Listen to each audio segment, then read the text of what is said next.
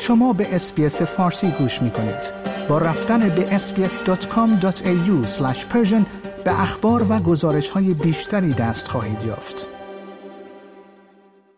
در پی افزایش فشارهای بین المللی برای رسیدگی پزشکی به وضعیت نرگس محمدی برنده جایزه نوبل صلح امسال که در زندان به سر می‌برد گزارش ها حاکی است که سرانجام مسئولان زندان خانم محمدی را روز چهارشنبه هفته آبان از زندان اوین به بیمارستان اعزام و ساعتی بعد به زندان بازگرداندند.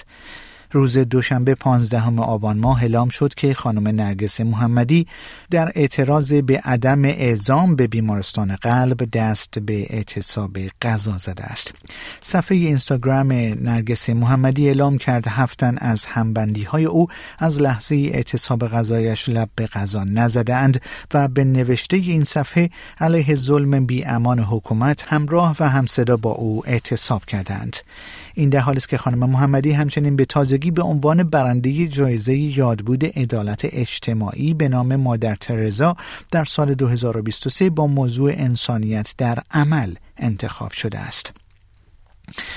فرانسه روز چهارشنبه نسبت به زندانی کردن یکی از شهروندانش در ایران واکنش نشان داد و خواستار آزادی فوری او و سه شهروند دیگر این کشور در ایران شد.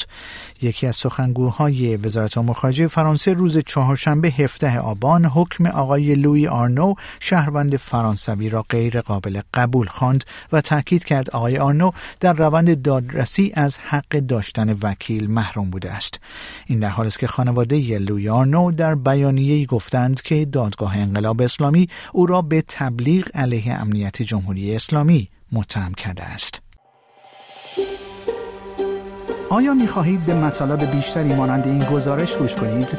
به ما از طریق Apple Podcast، Google Podcast، Spotify یا هر جای دیگری که پادکست های خود را از آن می گیرید گوش کنید.